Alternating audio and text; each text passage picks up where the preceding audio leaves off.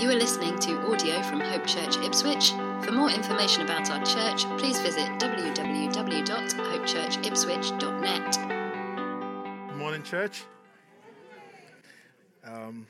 It's nice to see everyone's face this morning. We're going to go back into the book of Luke, as we've been following for the past few weeks. I'm going to quickly talk about just sort of context of what the particular chapter we're looking at, which is Luke chapter 3 is, and then I'm going to go into the meat of the actual message today, which is on repentance that bears fruit. That's the heart of what we're talking about today. I'm just going to go through Luke 1 to 17, and then we'll dive into that. So we can open our Bibles, if we've got one, I believe. If not, we will have it projected on the screen, the particular verses that we'll be reading. In the 15th year of the reign of Tiberius Caesar, Pontius Pilate being governor of Judea, and Herod being tetrarch of Galilee, and his brother Philip tetrarch of the region, Ituria Traconitis, Licinius tetrarch of Abilene, during the high priesthood of Annas and Caiaphas, the word of God came to John, the son of Zechariah, in the wilderness. And he went into all the region around the Jordan, proclaiming a baptism of repentance for the forgiveness of sin, as it is written in the book of the words of Isaiah the prophet. The voice of the one in the wilderness, prepare the way of the Lord, make his path straight. Every valley shall be filled, and every mountain shall be made low, and the crooked shall become straight, and the rough places shall become level ways, and all flesh shall see the salvation of God. He said to the crowds that came out to be baptized by him, you brood of vipers, who warned you to flee from the wrath to come? Bear fruits in keeping with repentance, and do not begin to say to yourselves, we have Abraham as our father. For I tell you, God is able from these stones to raise up children for Abraham. Even now the axe is laid at the root of the trees, and every tree that does not bear good fruit is cut down and thrown into the fire.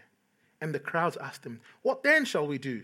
And he answered them, whoever has two tunics is to share one with him who has none, and whoever has food is to do likewise.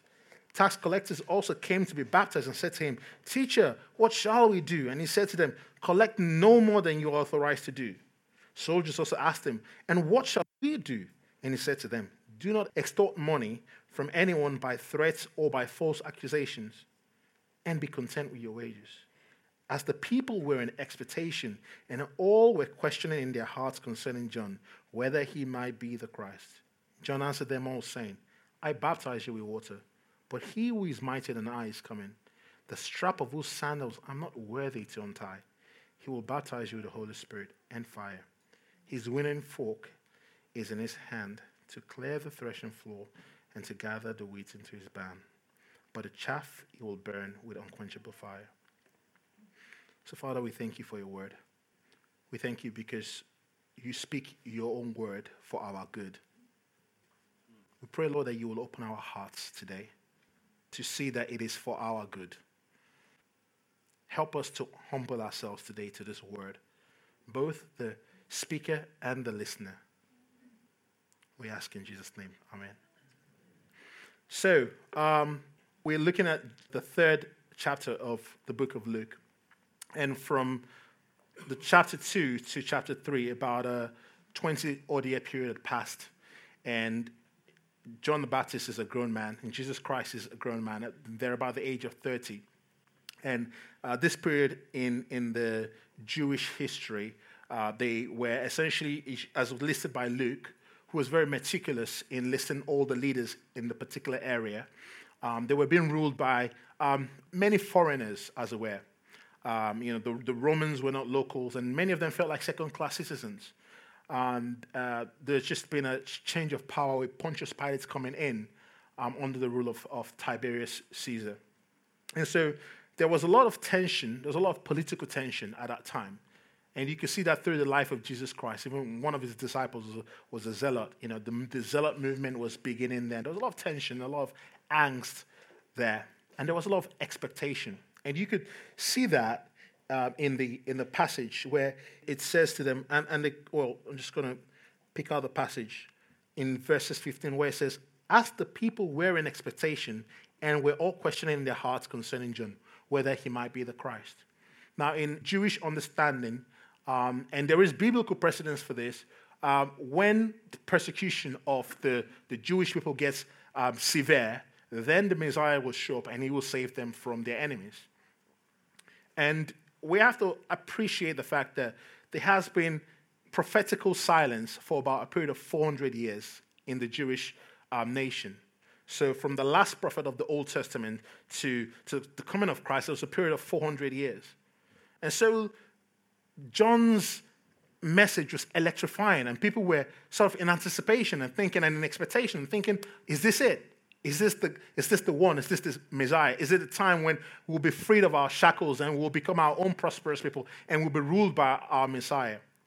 And so this was what was going on in the hearts and in the minds of the people at the time.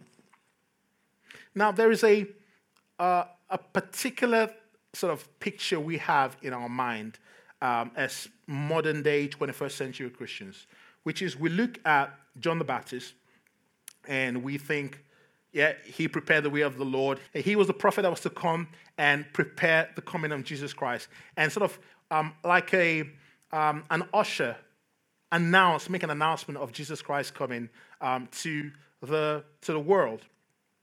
And we see him as kind of separate in his ministry from the ministry that Jesus Christ brought, at least in the message, because John preached baptism of repentance.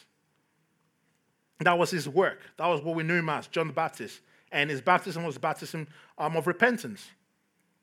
And repentance for the forgiveness of sin, as it says in Luke chapter 3. And he went into all the regions around Jordan, proclaiming a baptism of repentance for the forgiveness of sin. So we tend to say, well, that was what John did, and that's different from what Christ came to do. But if we turn to Luke 24, which is in the same book, and this is towards now the end of Jesus' ministry on earth, after he was just before he was about to ascend into heaven and after he was raised from the dead. And he was explaining things to his disciples. And he said to them, open Luke 24 and we read from verse 44. He said to them, "These are my words that I spoke to you while I was still with you, that everything written about me in the law of Moses and the prophets and the Psalms must be fulfilled. Then he opened your minds to understand the scriptures. And he said to them, thus it is written that the Christ should suffer and on the third day should rise from the dead, and that repentance and the forgiveness of sins should be proclaimed in his name to all nations, beginning from Jerusalem." It's an interesting point that if we go through the Gospels of Mark, Matthew, John, they talk about, proclaiming the gospel to the world. It's only in Luke we actually get the content of what that gospel is. If you go and examine your scriptures, they don't actually talk about sort of what the content of the gospel message is. But it's what Christ just said here. The preaching of repentance and the forgiveness of sins should be proclaimed throughout the entire world. It's not different from what John the Baptist was preaching, repentance for the forgiveness of sin. So this is the very core message to the gospel. It's not an appendage. It's not a sort of an extra bit. This is what we are called to. We are called to faith in Christ for the purpose of repenting from our sins. And we'll go into what it means to repent, because it's not a very prominent English word. It tends to be a word that we use in religious theological settings, not in everyday sort of settings. So we'll flesh that out today and understand what does this word repentance mean. So the first thing we'll look at is the nature of repentance. In 2 Corinthians chapter 7, verses 10, Paul writes to the Corinthians after he had sort of verbally spoken to them about a particular sin that they were harboring in themselves. And then they were feeling quite broken about this. And he wrote a second letter, which is the second letter to the Corinthians. And then he basically addresses the sorrow and the grief they were feeling over the sin they had committed or they had allowed to carry on in their midst. And he wrote, For godly grief produces a repentance that leads to salvation without regret, whereas worldly grief produces death. So Paul says that godly grief produces repentance. Worldly grief produces death. So when we examine what repentance is, there is grief. There is an element of grief in repentance. There's an element of sorrow in repentance. But there's a sorrow that leads to salvation, and there is a sorrow that leads to death. And it's very important to understand that godly repentance always leads to salvation. That is the purpose of godly repentance. It's not so that we can feel sorry for ourselves or make ourselves look, woe is me, I'm such a bad person, and look how much I mourn, I'm such a mourning, sorrowful person, and oh, look how sad my face looks. It's not about how sorrowful we are. It's ultimately to be saved for salvation. Another way to put this is that godly repentance is the mark of a saved person. See, if someone says, I'm saved, I've been saved by Christ, and I'm living for Christ, the way you'll know that is when you see godly repentance in that person's life, all throughout the course of that person's life. What godly repentance, as I've just said, is not feeling sorry for oneself. It's not feeling sorry that one's sin has been exposed. Because sometimes, when people are guilty or feel sorry about something, it's because they've been caught out. That's not what repentance is. Repentance itself is not, it's not even guilt over sin. That itself is not repentance. It can be a step towards full repentance, but that guilt itself is not repentance. 3 facets to complete and genuine repentance. And the first is that genuine repentance stems out of sorrow that comes from the acknowledgement that one has sinned against our holy God. That's always the first place. Has to be the first place. It is not about, I've done something that has damaged myself. That's not what repentance is. Repentance is ultimately, I have sinned against God. And one of the best examples of this in scriptures was when King David basically was caught, he committed adultery with a woman who was married to one of his top soldiers. And then when he found out that she was pregnant with his child, he arranged to have this faithful, loyal soldier killed. And so he committed adultery and he committed murder. And when he was confronted with his sin, he doesn't turn around to the family of his faithful soldier, Uriah, or to Bathsheba and apologize to them. The first thing it says, against you and you, O God, have I sinned. It's a very interesting thing. If you're in a court of law and you've been charged for murder, you don't turn away from the judge and then look up to the, against you, O God, and you, O God, have I sinned. People say, he's got no regard for the people. He's got no regard for the life he's just destroyed. But the reality is that our sin ultimately is against God. He is the one that is sovereign. We live in his world. We live in his universe. And so we have to start from that point of view that our sin is against God. And secondly, genuine repentance leads us to confess and acknowledge our specific wrong. We live in a society where people, and when they do something wrong, they kind of give this what I call a non-apology apology. I'm sorry if I've ever offended you, if you've ever felt somehow wrong about something that I might have said. That's ambiguity. Genuine repentance is very clear. It's very specific. This is a particular sin that I've sinned in my life. This is a particular thing that I have done. It's a particular person that I have wronged. This is a particular thing I have taken. I don't know I've taken.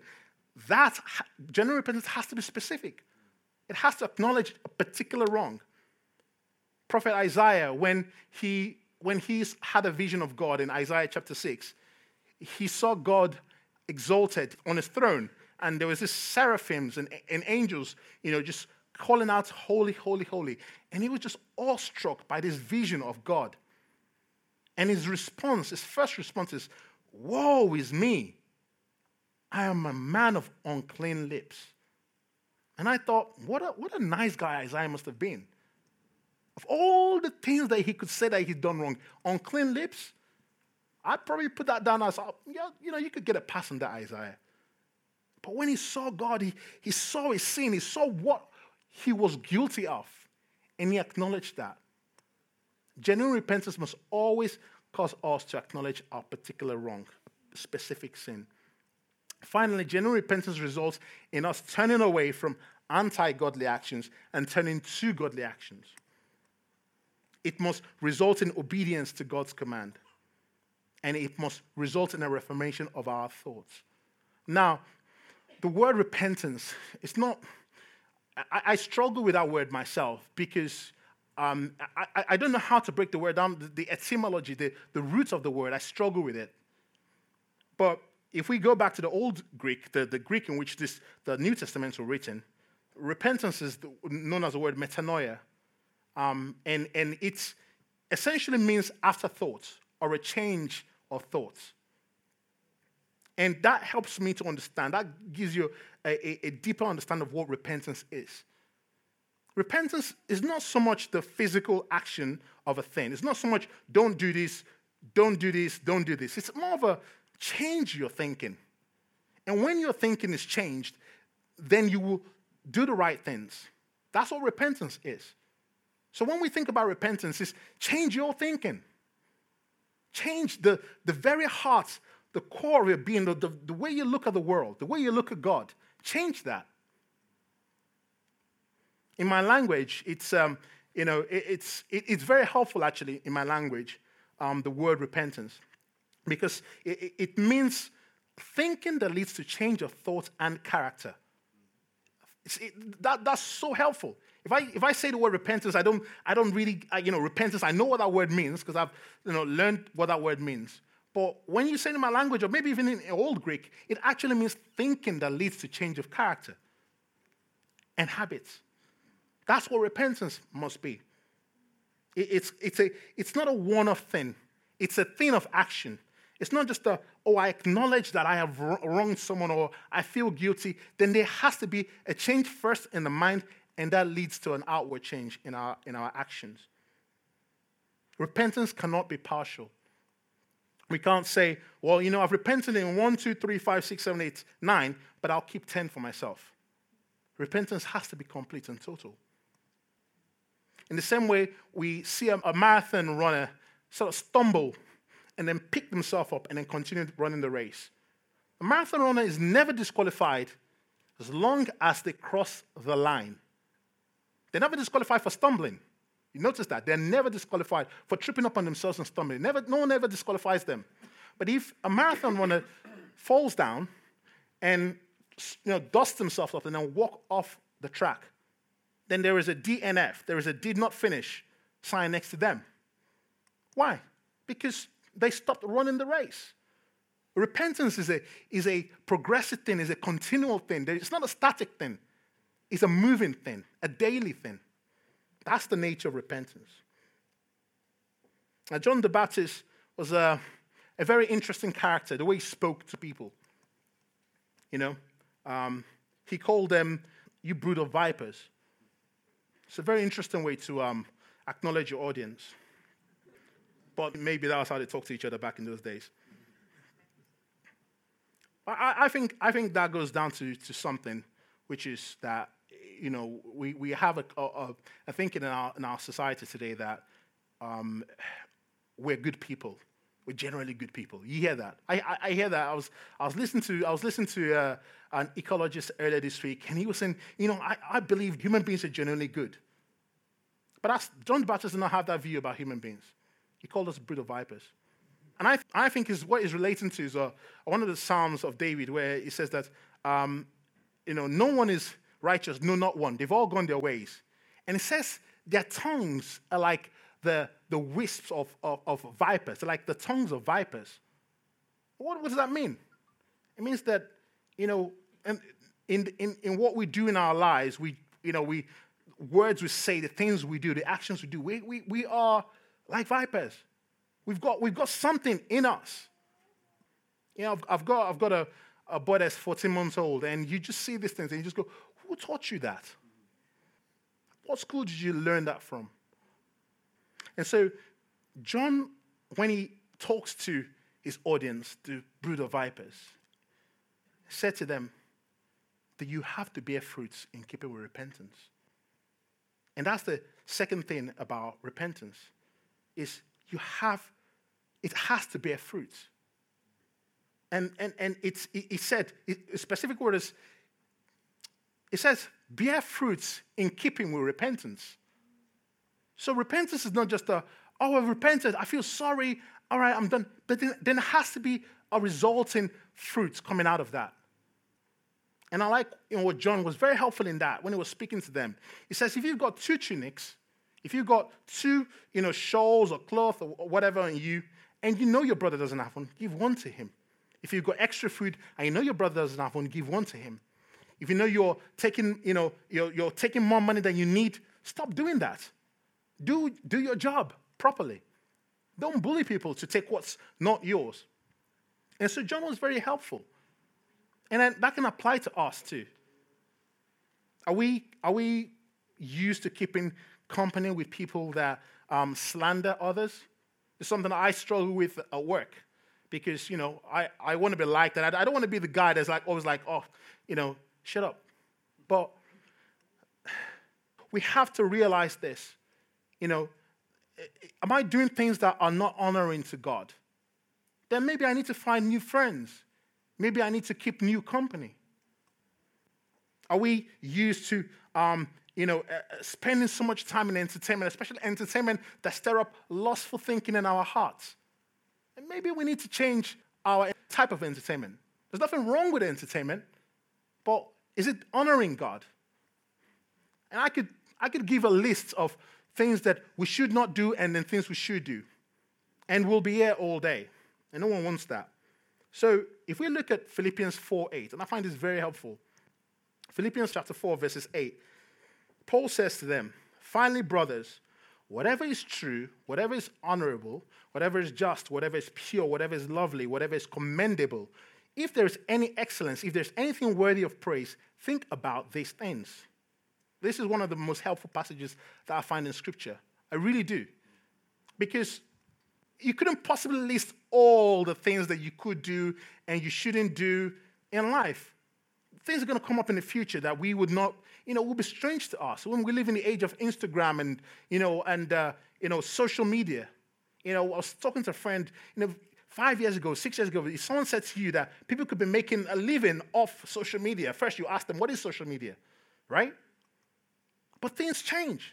You couldn't possibly capture all things that you should do and should not do.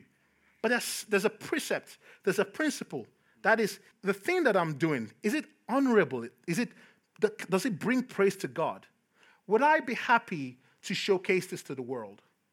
Would I be happy for this particular act that I'm carrying out? Would I be happy for it to be displayed on a big, 100 meter by 100 meter screen in the middle of town center for the entire town to see? If we're not sure, if we're thinking, I don't think so, then maybe it's not honorable. Maybe it's not worthy of praise. That can help us a lot inform how we are to, the type of actions we are to take. So don't mistake me in thinking this is a message about things you should do and things you shouldn't do. This is more of all the actions we take, every actions we take should be driven by what is honorable, what is just, what is pure, what is commendable, what is worthy of praise. This is if we let our lives be guided by this, then we will bear fruits in keeping with repentance. And we know these things. And then thirdly, we need repentance. There is a need for repentance. In the church, people say, yes, we need to repent of our sins. And there's a general understanding that, yes, there needs to be repentance. But the reality is, are we really serious about our need for repentance? In our day and age, such a message is unpopular, talking about repentance. John the Baptist would have been classified as a crazy, bigoted loon. He would have been ostracized, probably put in a mental health home as someone that is not quite with it. I mean, we're a society that, celebrates, a man that left his wife after 27 years of marriage. And we just effuse praise on the man. I just said, what a brave, lovely, wonderful man it is. And nobody asks, what about the woman who has been faithful for the past 27 years? What about his faithfulness to her? What about his loyalty to her? What about his commitment to her? Where is that? Yet, we've exalted certain movements in our society. And loyalty, well, commitment, well, we can do without those things. There is a need for our nation to repent. We've gone through the movement. I mean, the UK is legally out of the European Union. And, you know, there's something about, oh, Britain, we can do it. We can make it in the world. The Bible says righteousness exalts a nation, but sin brings reproach to it. Our nation can never be great if it does not repent first and foremost. The call to repent, it's needed today in our nation. And we can't shy away from it. I love this country. I want to see this country do well. But it's not going to be in technology. It's not going to be in military armaments. It's not going to be in, you know, in mathematics and the arts. It's going to be in repentance. It's going to be in holiness. It's going to be in justice. It's going to be in righteousness, which is things that are commendable. That is what makes a nation great. Out of that comes every other thing.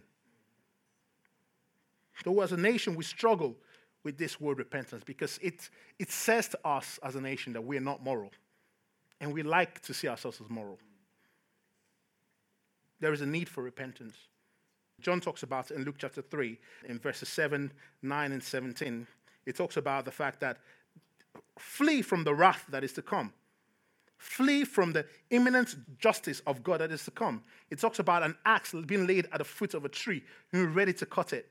A dead tree that doesn't bear fruit. And then this tree, when it's been cut, is thrown into fire. This is a very, very jarring image of judgment.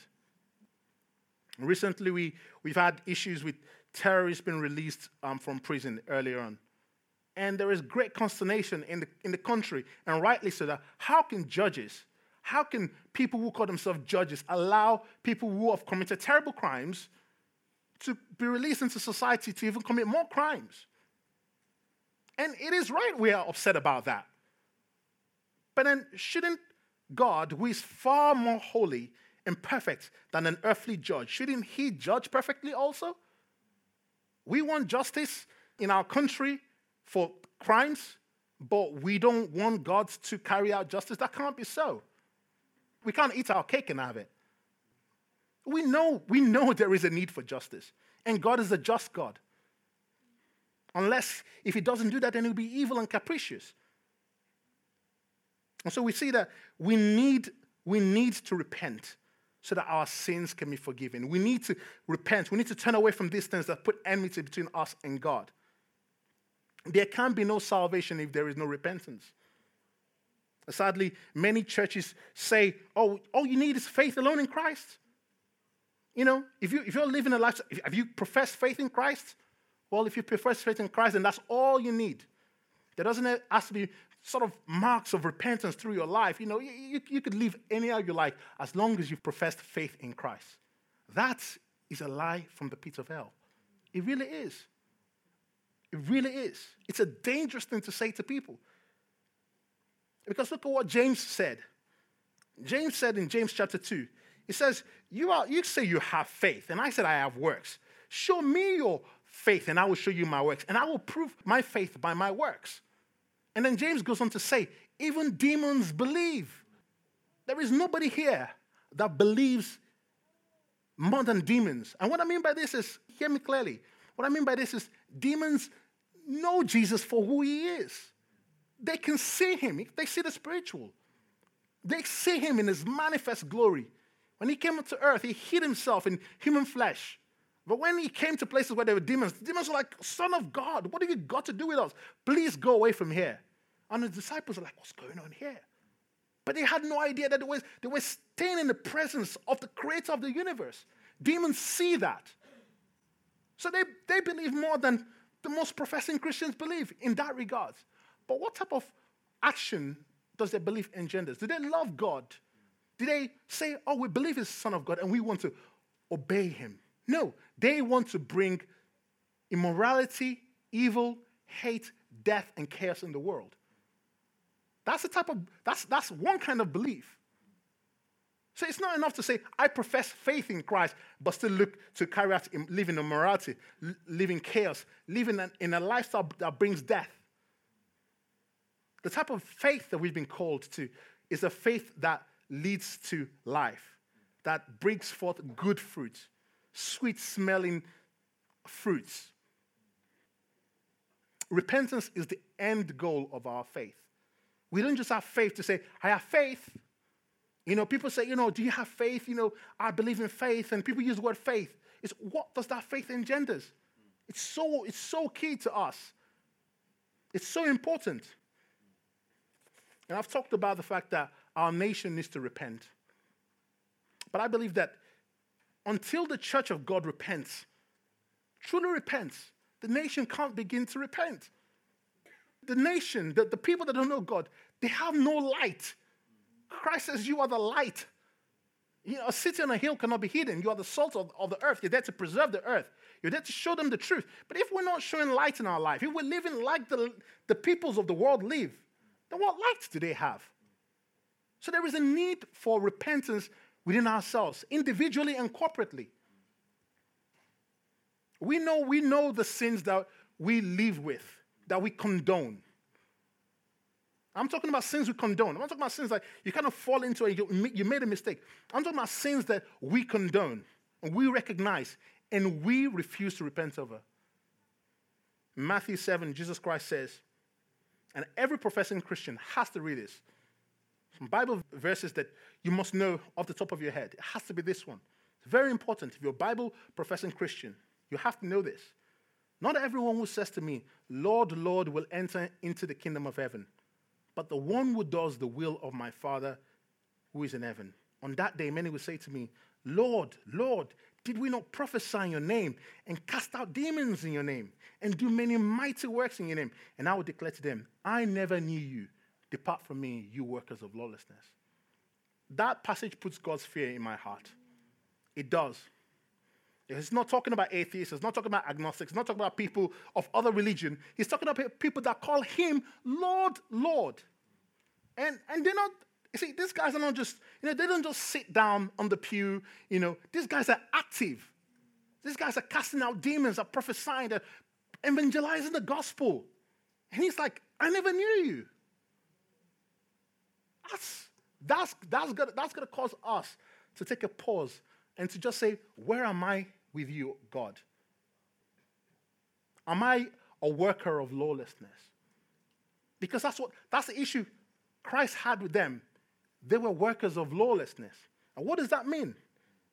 Because their life was marked with stubbornly remaining in their sins. Stubborn lack of repentance. That's what marked their life. That's why they're workers of lawlessness.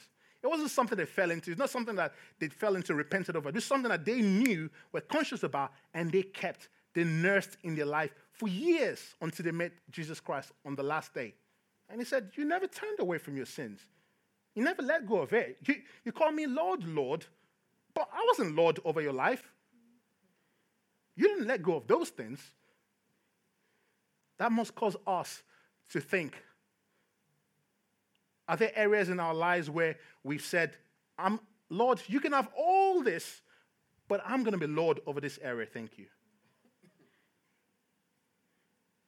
And sometimes I find myself in the middle of contemplating that passage. And I've seen, when I've been through grievous sin in my life, and I've said, you know, what hope do I have? What hope do I have? And Jesus Christ reminds us in John 6 and says, John 6, 37 and 40. All that the Father gives me will come to me. And whoever comes to me, I will never cast out. For this is the will of my Father, that everyone who looks on the Son and believes in him should have eternal life.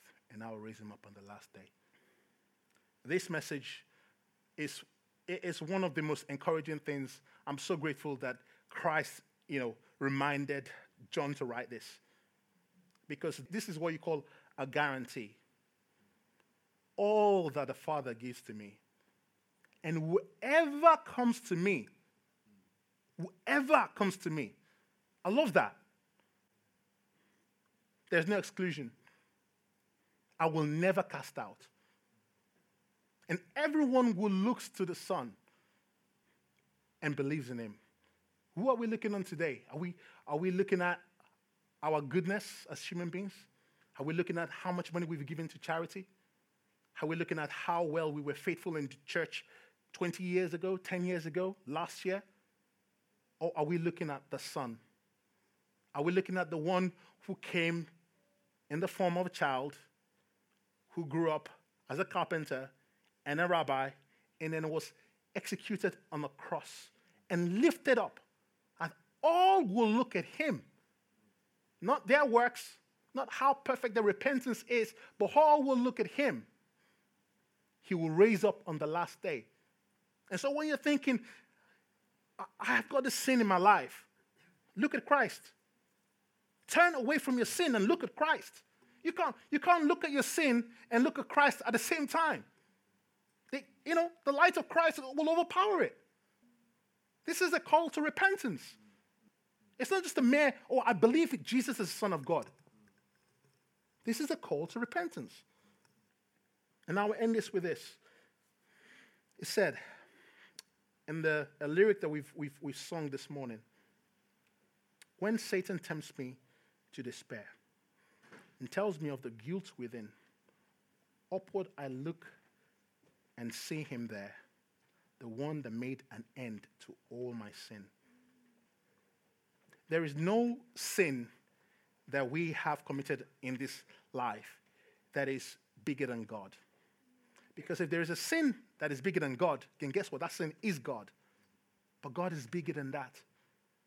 He made an end to all our sins. So if you're here this morning, I'll encourage you, if you've never heard this message before, I'll encourage you to respond, to turn away from sin, to turn to Christ, to look at Christ. Stop looking at yourself. Stop looking at what you've done. Look at Christ. He's prepared wonderful works for you to do. And if you said, I've known Christ for so many years, but I've lost the zeal, I've walked off the track, well, come back to him. Whoever comes to me, come back to him. Heavenly Father, we thank you for your word. We thank you because your word is true. We thank you because your word will never change. We have no other guarantee but your promises, Lord. We thank you that you've made a way. We thank you that our sins are not bigger than you. Lord, touch the hearts of your people. Give us a new desire, a new understanding of who you are. And in that wisdom, give us an understanding to repent, to turn away from our sins, Lord. I just encourage, if this word has spoken to you today, this is an opportunity for you to get back on your feet and to run this race.